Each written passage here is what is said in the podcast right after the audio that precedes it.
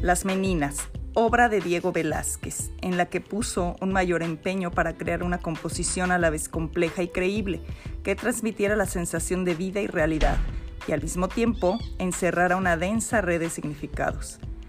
Este título se refiere a dos personajes que aparecen en la obra, aquellas dos damas de honor en ambos lados de la infanta Margarita, hija del rey Felipe.